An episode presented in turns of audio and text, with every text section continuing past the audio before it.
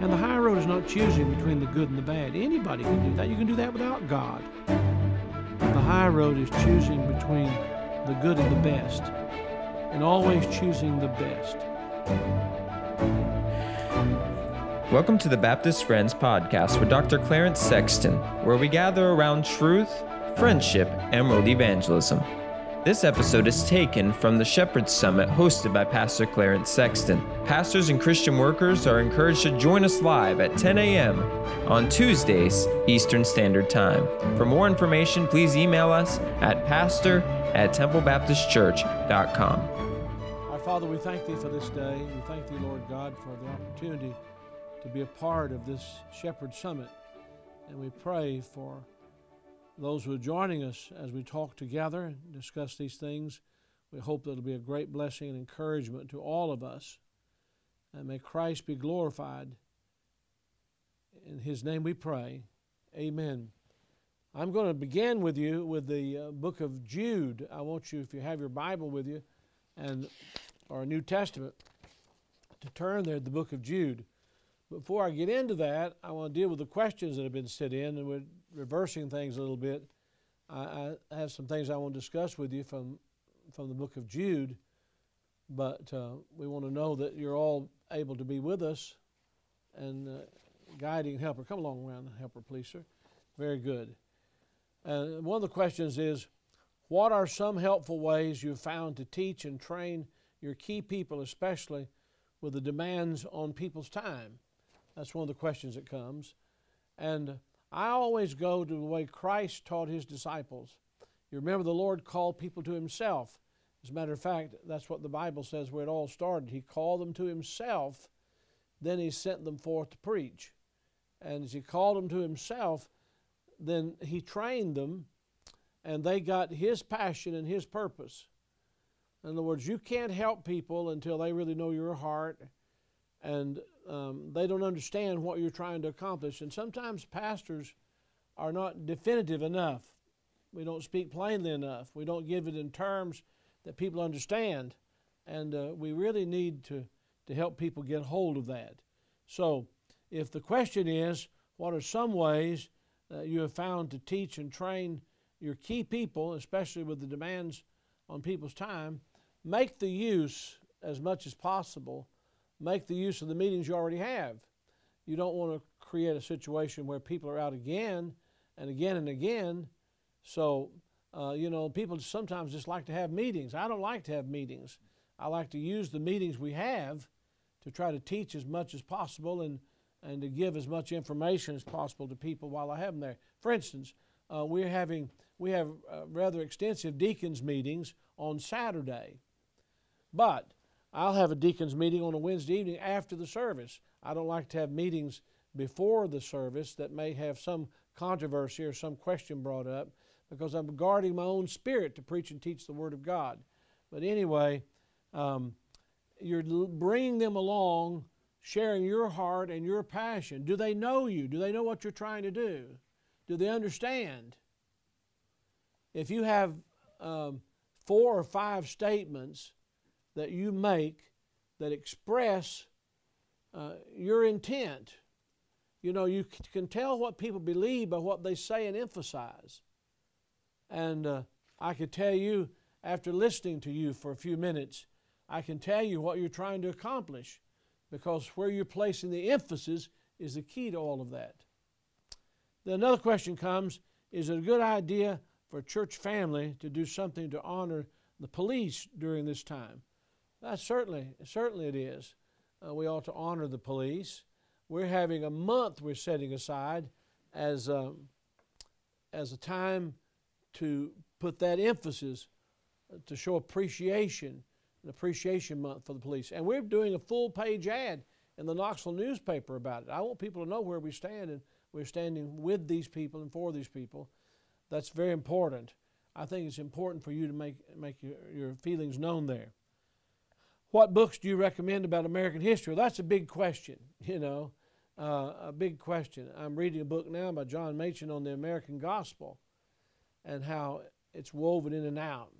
I've got uh, a brief book I'm reading on uh, George Whitefield and the printer, the preacher and the printer. I think that's a helpful thing. But uh, just do all you can to learn about your country.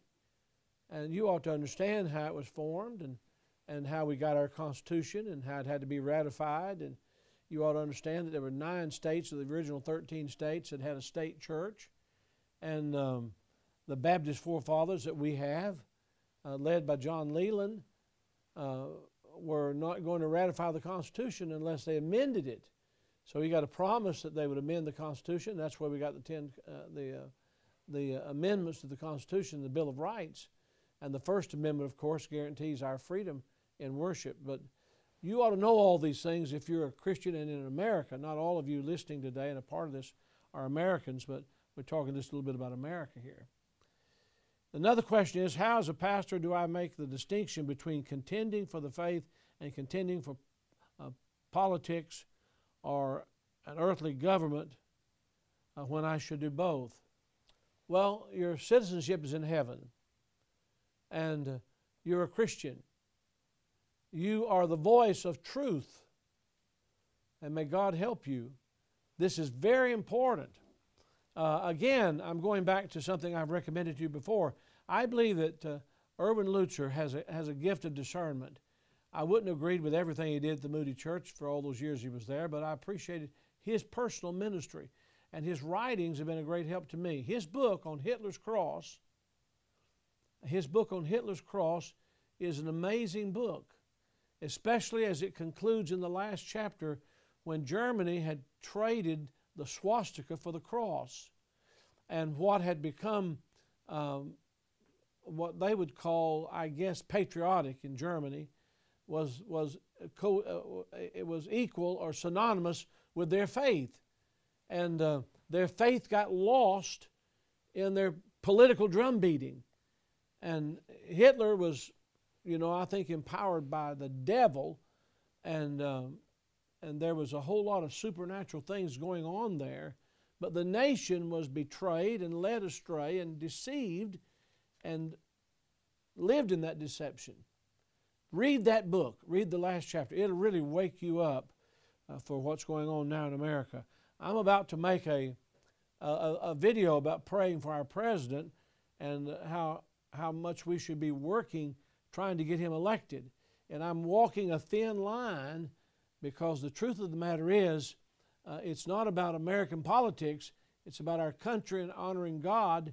And as we honor God, uh, we're praying for God's blessing. So, just a few comments there.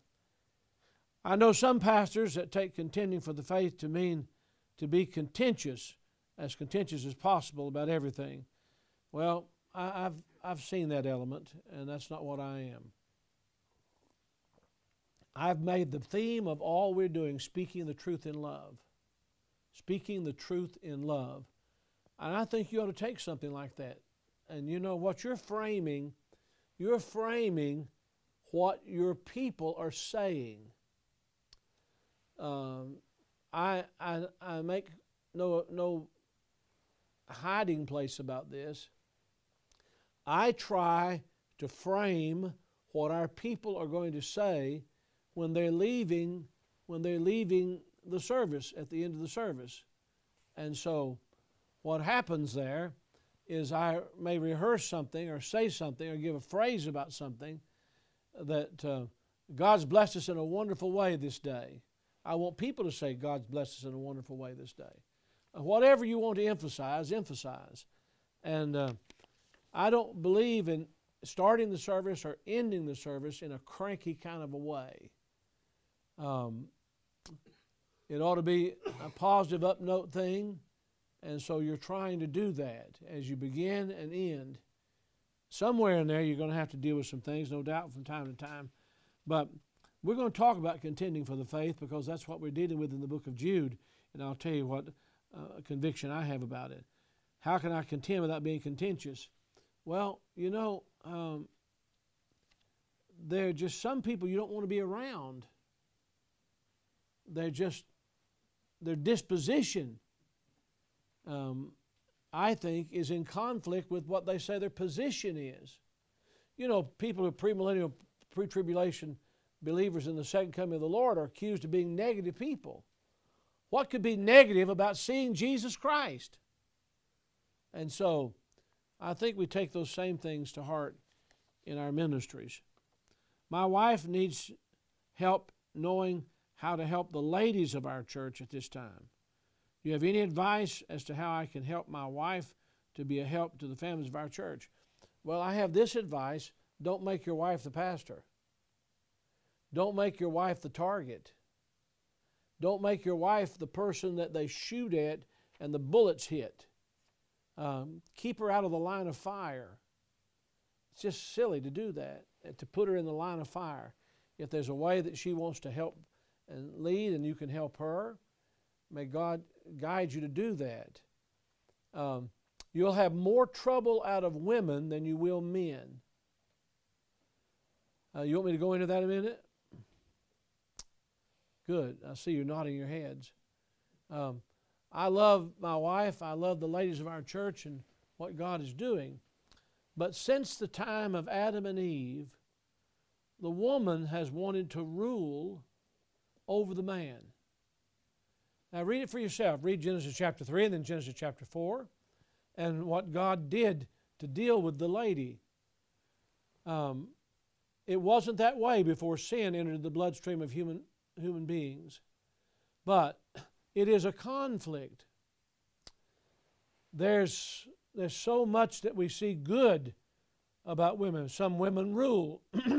I, have studied the life of Elizabeth I of England, and uh, I especially like a book written about her building an empire.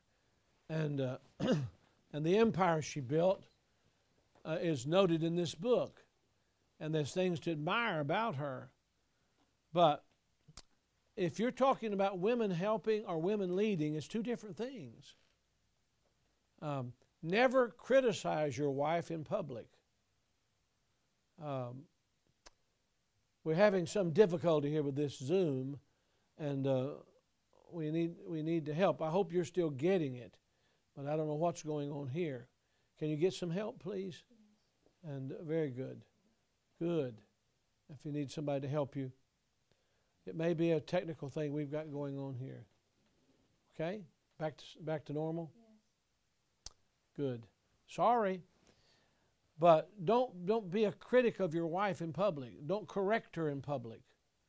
You're leaving room for the devil to get some crack in between you and your wife, and you have to be one. That's a very important question, but sometimes we have a tendency, and I have this tendency, to say more than we need to say uh, because people are presumptive. All of us are that way and we assume things.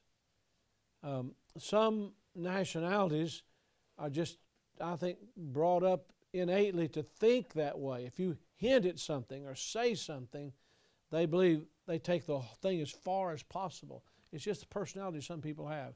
I believe that's why Jesus, one of the reasons he said, let your yea be yea, your nay, nay, you know. So keep it that way. Try to keep it simple. Keep it clean. Keep it positive. Keep it clean. Now, the question is, how do I get myself ready to contend? Uh, we live in such a tolerant time, speaking the truth in love. It's hard to help people understand that we are under attack, that we must stand up and speak out. Can you suggest some things that can help people during this time? Well, let me read something to you. If you have your Bible, turn to uh, Second Chronicles just for a moment. In Second Chronicles, the Lord makes a profound statement to his people. Let me just read it from verse 15 forward. And the Bible says in Second Chronicles chapter, chapter 36, begin with verse 15. Last chapter of Second Chronicles, verse 15.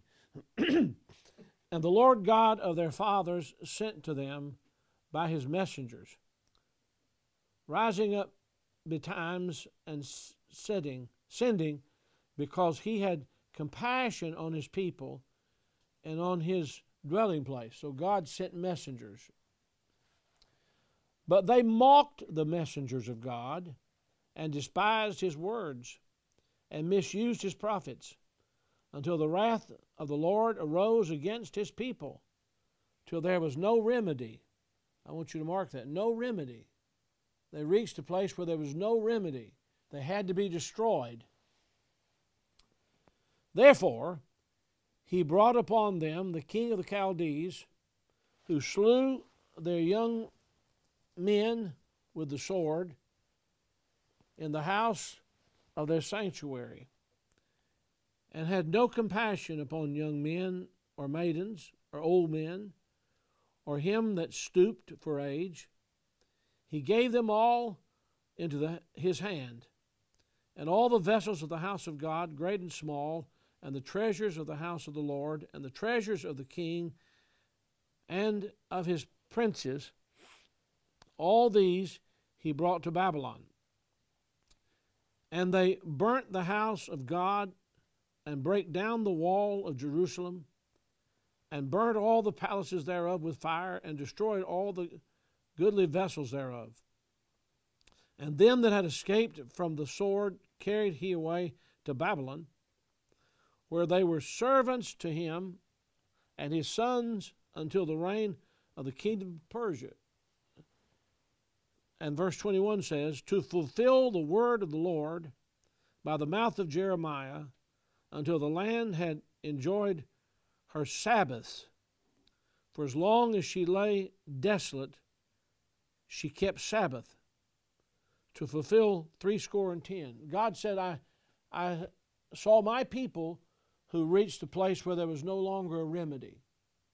They crossed the line. Now, here's the question you've got to face, and don't be flippant about it with your people. Have we crossed the line in America? Have we really crossed the line? Is there a point of no return? Now, uh, the Old Testament prophets recognized that. Habakkuk recognized that. And he said, God said, We're going to destroy, I'm going to destroy, uh, I'm going to destroy Judah and the southern kingdom. And he changed his prayer. His prayer was now, in wrath, remember mercy. The doom is coming. We can't keep it from happening. So in wrath, remember mercy. Now I don't know, I don't know when America or our country will cross the line. And God says, That's enough. That's enough. That baby, that baby murdered, that's it. That crime against humanity, that's it. Uh, that nonsense in church, that's it. But I believe there's a point of no return. And you and I are preaching and teaching God's Word in a time like this. So, uh, I, I want to show you something. I want you to look at the book of Jude. This is my intent today to get you to the book of Jude, and I want to deal with it.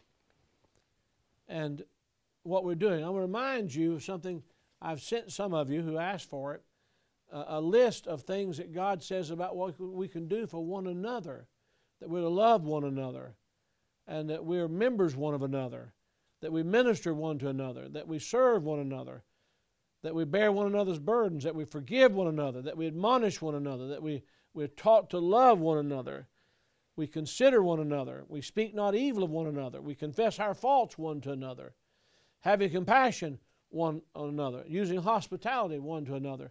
And I think we need to rehearse these things to our people. This is this is a very critical time. I'm going to send all of you who want it this book I've written on Jude. You just have to request it. It's called Earnestly Contending for the Faith. It's Bible studies on the book of Jude. Years ago, years ago, I heard a man by the name of B. Gray Allison. And B. Gray Allison was a seminary professor, and I admired him as a great, strong, fundamental man. And uh, his favorite thing was to teach preachers the book of Jude.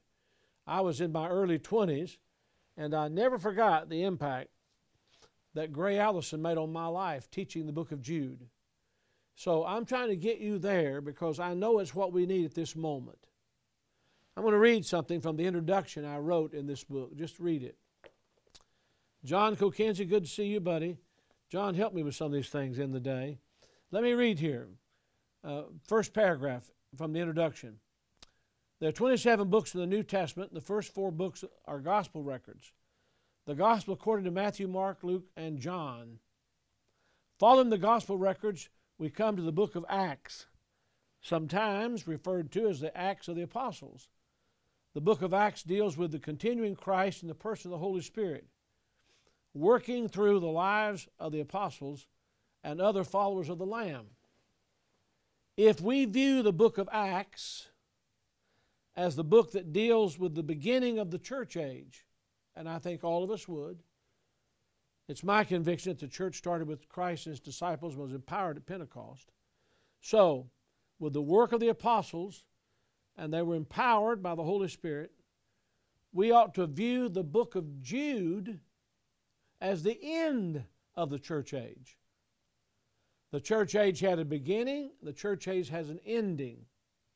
And so Jude deals with the acts of the apostates, those who were empowered by the devil, turning from revealed truth, yet remaining with an appearance of belief.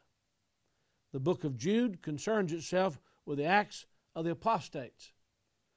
Now, we're going to look at it in just a moment, but I to tell you some of the things we find there. We find in verse 1 the service of Jesus Christ. In verse 3, the common salvation. Again in verse 3, earnestly contending for the faith. In verse 3, the faith which was once delivered unto the saints. Our faith has been once delivered, but it must be contended for in every generation. I think we've forgotten that this is a day when we have to contend, not exist, but contend. The fight is on. We're in it. We're in it. Verse 6 of Jude, the judgment of the great day. Verse 11, the way of Cain. Verse 11, the heir of Balaam. Verse 11, the gainsaying of Kor. Verse 13, the blackness of darkness forever. Verse 16, having men's persons in admiration because of advantage. So people know how to be winsome and then to use that for the devil the seductive spirit of the devil is alive and well in so many people's lives. Then God talks about praying in the Holy Ghost. He talks about should be mockers in the last time. Mockers. Who are mockers in the last time? And then verse 21 keeping yourselves in the love of God. Verse 22 and of some have compassion, making a difference. Verse 23 pulling them out of the fire. Verse 24 him that is able to keep you from falling. And verse 25 the only wise God our Savior. The book of Jude will help us to come to an understanding of the term apostate. Declaring that I am a Christian means I have asked the Lord Jesus Christ to forgive my sin and by faith received Jesus Christ as Savior. Salvation is repentance toward God and faith toward our Lord Jesus Christ. Acts 20 21. I am seeking to live my life by the truth of God's Word. Now get this an apostate is someone who has turned from revealed truth. An apostate stands back from the truth. An apostate, apostasy is a subtle rejection of essentials while maintaining the outward form of belief. An apostate is not a Christian. An apostate is someone who is saved an, an apostate is not someone who is saved and then loses his salvation because that's an impossibility. The Lord saves us and keeps us saved. An apostate looks at revealed truth. He is not acting in ignorance. He sees the truth. He knows the message of truth. And then he turns from that message. And so God warns us in the book of Jude about apostasy. That's where we find ourselves living. Jude forms the hallway into the book of the Revelation. And I've written in this introduction here, in the vestibule or the hallway leading to the book of the Revelation, we come to see these pictures of apostates we know that most of the book of the Revelation deals with the tribulation. And God tells us what the world is going to go through when the church is removed.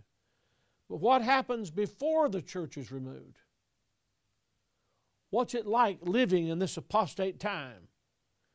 And the leading through the book of Jude to the Revelation is God's way of leading us to the teaching of last things we find in the Bible.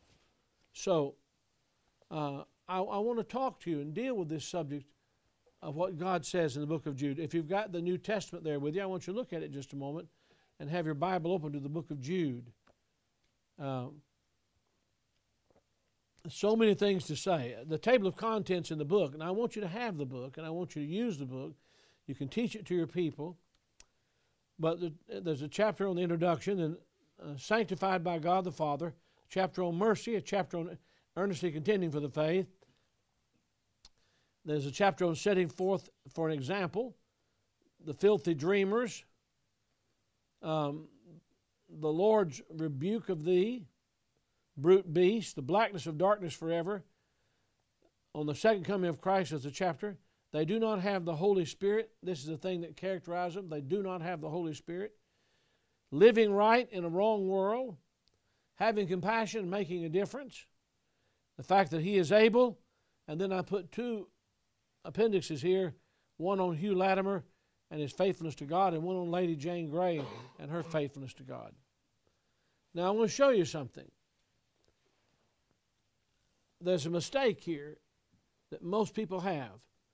The book of Jude says, Jude, the servant of Jesus Christ and brother of James, to them that are sanctified by God the Father and preserved in Jesus Christ and called, mercy unto you and peace and love be multiplied. Beloved, when I gave all diligence to write unto you of the common salvation, it was needful for me to write unto you and to exhort you that you should earnestly contend for the faith which was once delivered unto the saints.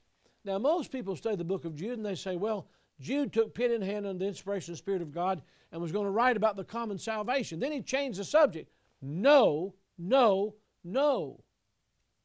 What he's saying here is in order for us to have the message of the common salvation, we must contend for the faith.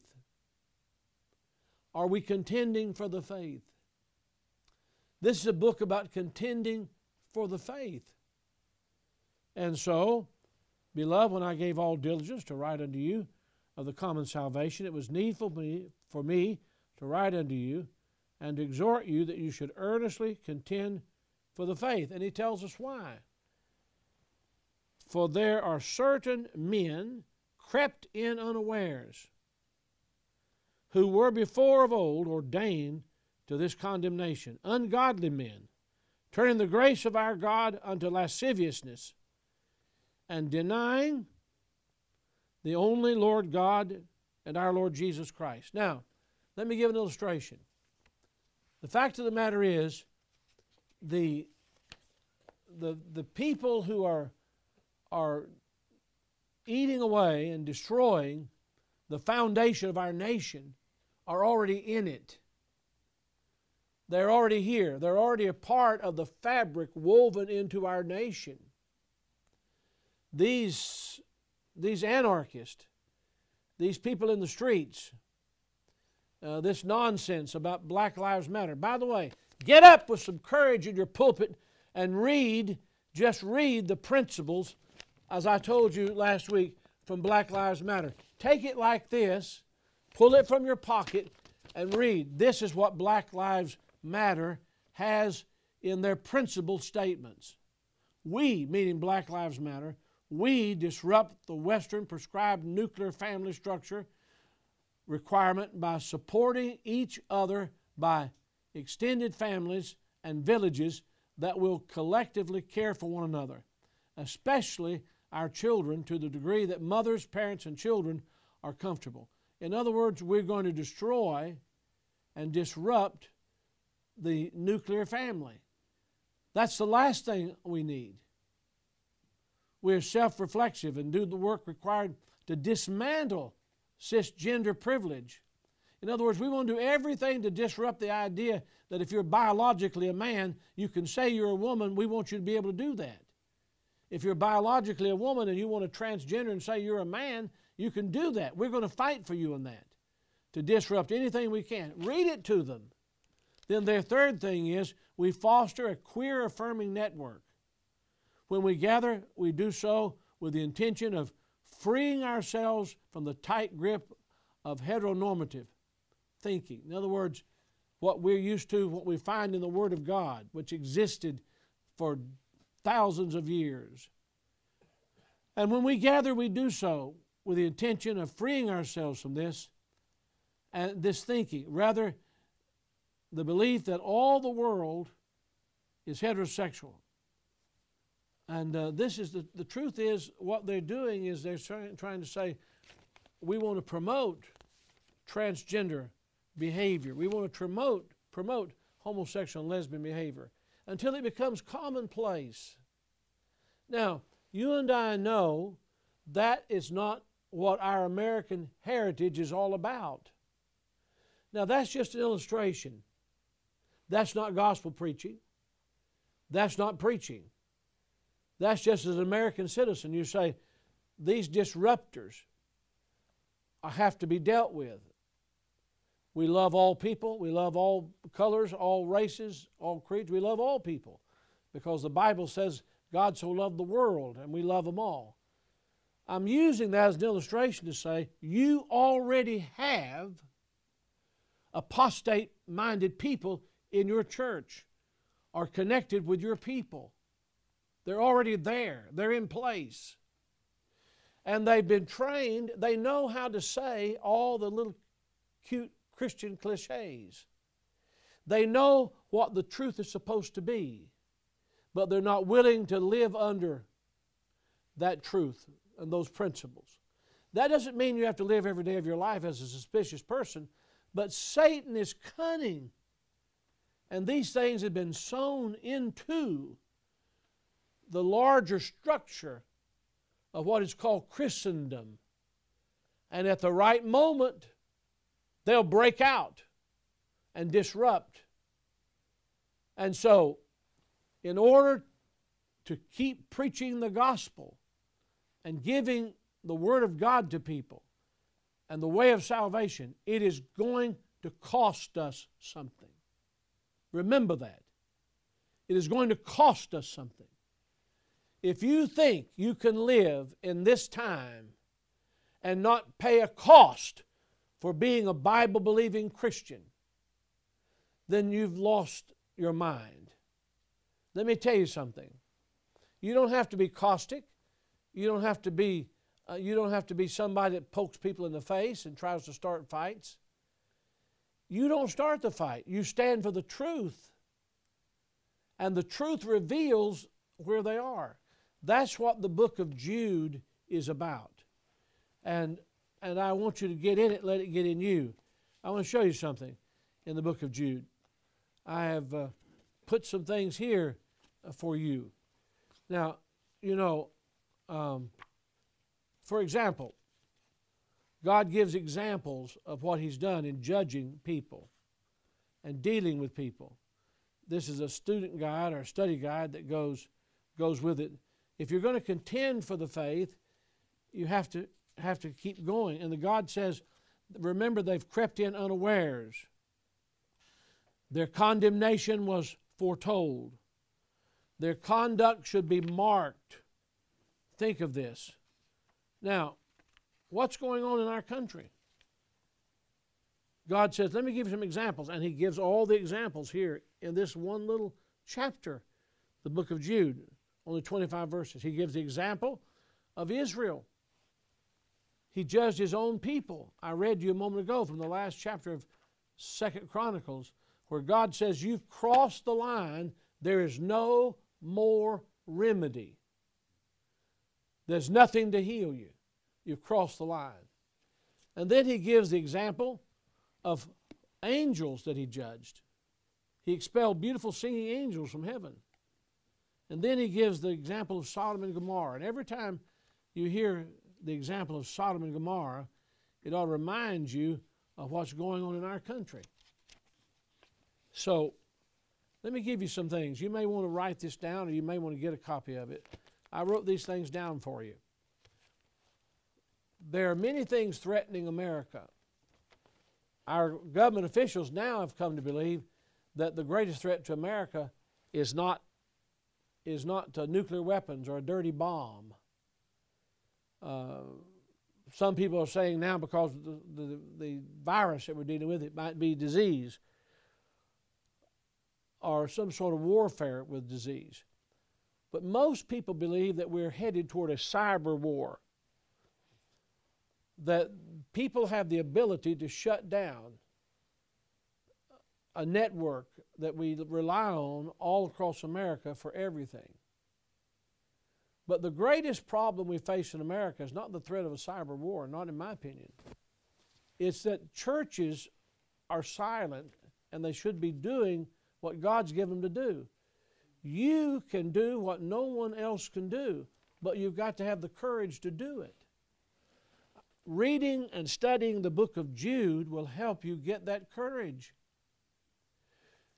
For example, in 1962, in Engel versus Vitale, prayer was removed from schools in America. In other words, you can no longer talk to God in a taxpayer supported school. Now, in 1973, in Roe versus Wade, abortion was legalized. And that is a great crime. And since that time, 20 million black babies have been aborted. If people care about black people, what about that? In 1980, in Stone versus Graham, they removed any posting of the Ten Commandments in any public place, courthouse, whatever, meaning schools, no more posting. In other words, you can't talk to God, you can't hear from God, you can't have God's Word. And then in 19, or excuse me, in 2003, in uh, Lawrence and Garner versus the state of Texas, the Supreme Court struck down all sodomy laws. Did you know that every state in all 50 states had laws against sodomy? It was against the law. When I was a student in college in the late 60s and early 70s, there was a, a book you had to have in freshman psychology that had one chapter in it on deviant behavior. Now I'm going somewhere, so stay with me. Deviant behavior. There was an entire chapter, and there was more than 20 things listed in that book on deviant behavior. Things like incest, sexual things with family members, um, homosexuality, bestiality. These were things that the mores or moral standards of a civilized society would not accept. And so, as college students, we studied these things that were acceptable, unacceptable uh, behavior and from that, legislatures made laws forbidding these things. And that, and that was something we studied. Now, in 2003, all of that was struck down. All of it. In 2013, there was the legalization of same sex marriage. Now, how much of this has God seen and knows, and how much of it has affected our society and been woven into our society. All of it. All of it. Now, if you preach against some of these things, taking a biblical position, people might say to you, well, it's legal. Now we're living in a country where it may be legal, but it's not biblical, and we still consider it immoral. So, that's that's an illustration. That's only an illustration nationally about what's happened. But we must stand guard vigilantly as pastors of our churches without, without being people who are just always offensive in what we're saying and the way we're saying it. Our position must always be biblical, and our disposition must always be Christ like, speaking the truth in love. Now, I want to show you something else. When you, when you deal with the book of Jude, you're going to deal with certain things. And the Bible says that they're all classed in one category by not having the Spirit, not having the Holy Spirit. Now, you're going to have to deal with many things, but they'll repeat themselves in one of three ways. You know, in the error of Balaam, and uh, or as as Balaam, as Cain, or as Korah. And those things are taught here in the book of Jude. They all reoccur that way. They, they, come, they come up again and again and again. And so you must learn how to deal with what Korah did in the Bible in his rebellion.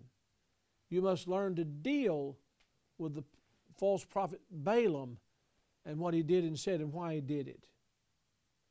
You must learn to do that. And then you must learn to deal especially with the way of Cain and what that is.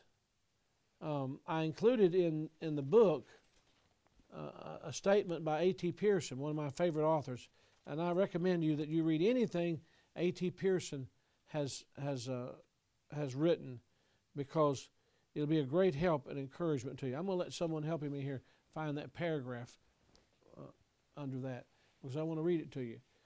But understand when you get when you get prepared with the Bible, you're preparing for anything that will come up. It may take another name, it may show up in another dress, another form, but if it's been dealt with in God's Word, it's going to run its ugly head up again sometime in our lifetime. And so all these things are taking place in the end times. And as we're walking through this vestibule, coming to the revelation of Jesus Christ, going through this hallway of the book of Jude, God is equipping us, giving us this information, and He's equipping us. I, I want to show you again the certain things that you do and, and are always doing as we do this. So I'm reading here from verse 5. I will therefore put you in remembrance, though you once knew this. In other words, you have to repeat things over and over and over. How that the Lord, having saved the people out of the land of Egypt, afterward destroyed them that believed not. And the angels that which kept not their first estate, but left their own habitation, he hath reserved in everlasting chains under darkness unto the judgment of the great day. Now that's what God said. Why does he use that as an example? Why? You see, we're not battling what we think we're battling. We're in a warfare, and people are empowered in the, in the enemy's camp with supernatural power. It's beyond what humans can do. The next verse says, Even as Sodom and Gomorrah and the cities about them in like manner, giving themselves over to fornication and going after strange flesh, are set forth for an example, suffering the vengeance of eternal fire. Why does God use this? And why does he go on to say about Sodom and Gomorrah? Likewise, also, these filthy dreamers defile the flesh, despise dominion, and speak e- evil of dignities. And so, you come down to verse 11 Woe unto them that have gone in the way of Cain. What is the way of Cain? Do you know how to tell your people what the way of Cain is? You know how to warn your people? There are people in your church that will rise up just like Cain, and they'll follow the way of Cain and ran greedily after the heir of Balaam. Why does God mention Balaam? What does He want us to know about Balaam? For reward. And perished in the gainsaying of Korah. He uses three Bible examples. And you need to know what those examples are. Read the biblical story, get hold of the message. because it will reappear time after time in opposition to the gospel of the Lord Jesus Christ. Now, um, according to A.T. Pierson, a famous Bible teacher, the real character and vile conspiracy are only hinted in the narrative in Numbers 22, verse 31. But the comments of Peter, Jude, and John lend new meaning to the whole story. 2 Peter chapter 2 verse 15, Jude chapter 1 verse 11, Revelation chapter 2 verse 14. Thus not until we turn to the last of the 66 books, the very close of the whole volume of scripture, do we know how much this soothsayer of Mesopotamia had to do with that awful plunge of Jehovah's people into the abyss of sensuality in Numbers, the facts are registered of their sin and crime, followed by an obscure hint of Balaam's complicity with it.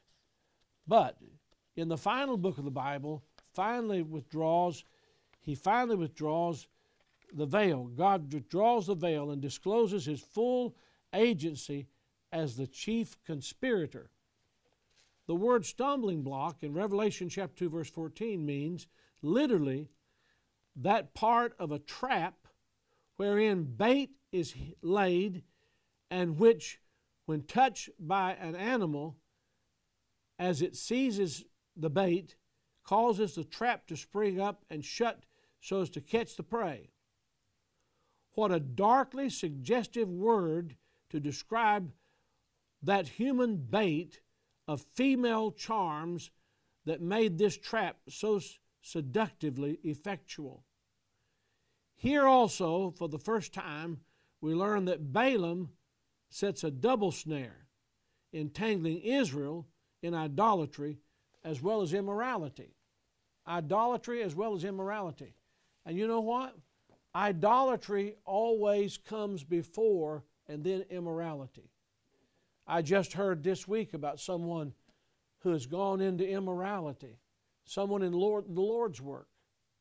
But before that happened, they had to be involved in idolatry. They made something their God other than God Almighty. All of this is dealt with in the warning God gives us before we get into the revelation of Jesus Christ. So Jude provides for us this path that we can walk through, and God gives us this truth that we need to see dealing with the real enemies in this time. Now, the Bible tells us in the book of Jude that they're going to the blackness of darkness forever. Think of it the blackness of darkness forever. And so, are you warning people? Are you teaching your people? I want to recommend something to you. I can't tell you what to preach, and you can do better than I can do all of you can be better preachers than I've ever been. But let me send you this book, The Earnestly Contending for the Faith. It's a time for boldness. Business as usual is not going to get it done. It is not going to get it done. And it's not just turning up the fuel, it's being dead to self, filled with the Holy Spirit, and trusting in God's power and nothing else to get God's work done. Fellas, we're in the last days. America may have crossed the line. The election that's coming up, what are the choices? I don't believe for a minute that Donald Trump is our Savior. I don't believe that. But I do believe that God could raise him up like he raised up Cyrus for His people. And I believe that. And we need to begin to pray and, and work earnestly, give effort like never before. I mean, we cannot continue the same way we've continued. It can't be done. Find, find the remnant of people in your church. There may be five, there may be six, it may be like the Lord and His disciples, there may be 10 or 12 Find them. Share the burden of your heart. Let them know there's got to be more passionate effort given, more dependence upon the Lord, and more intense, earnest prayer. And then they need to be taught from God's Word. I'm not making a list for you of what we need to do. I'm giving you God's list in the little book, one chapter, 25 verses of the book of Jude. And Jude says, if you want to be able to continue to preach and teach the common salvation, you must begin to earnestly contend for the faith. And when you earnestly contend for the faith, you're going to find out that near you, perhaps, people have crept in unawares. They're already in place. They're all ready to disrupt. They don't really have what you think they have. There's many who do, but some who do not.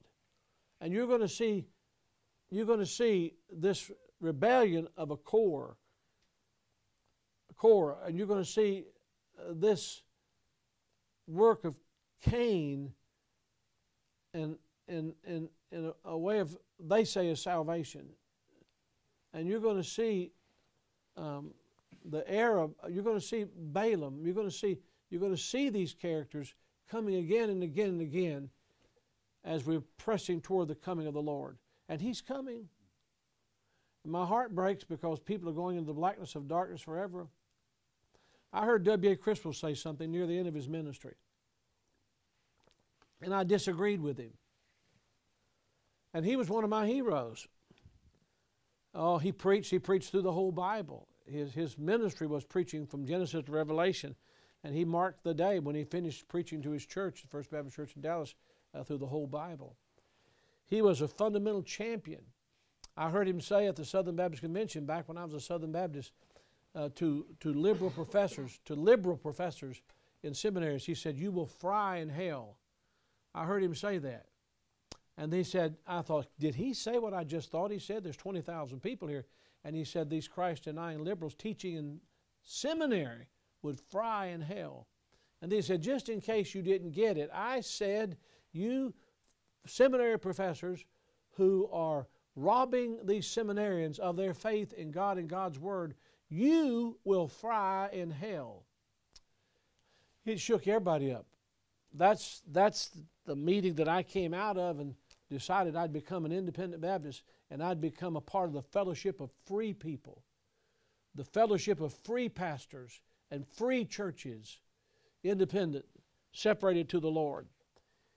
And when Dr. Criswell got near the end of his ministry, he made this statement. He said, I seriously doubt if more than half the people in the church I pastor have really been born again. And I didn't agree with him. And do you know, I don't know who the lost, who the saved are, but I'm thinking more than ever how many people are truly, truly lost and have some form of Christianity, some identity with Christian things? And that's what Jude is warning us about. Take the warning. Take the heeding. Oh, may God guide us and help us. We, this is a day for courageous, the word is courageous preaching. Courageous preaching. And we don't get courage without faith. It grows out of our faith. It's the faith that produces the courage. Why do you think Elijah could go into Ahab's court and stand before this powerful man and his wife and preach with such courage because he was standing in the presence of God and he knew it.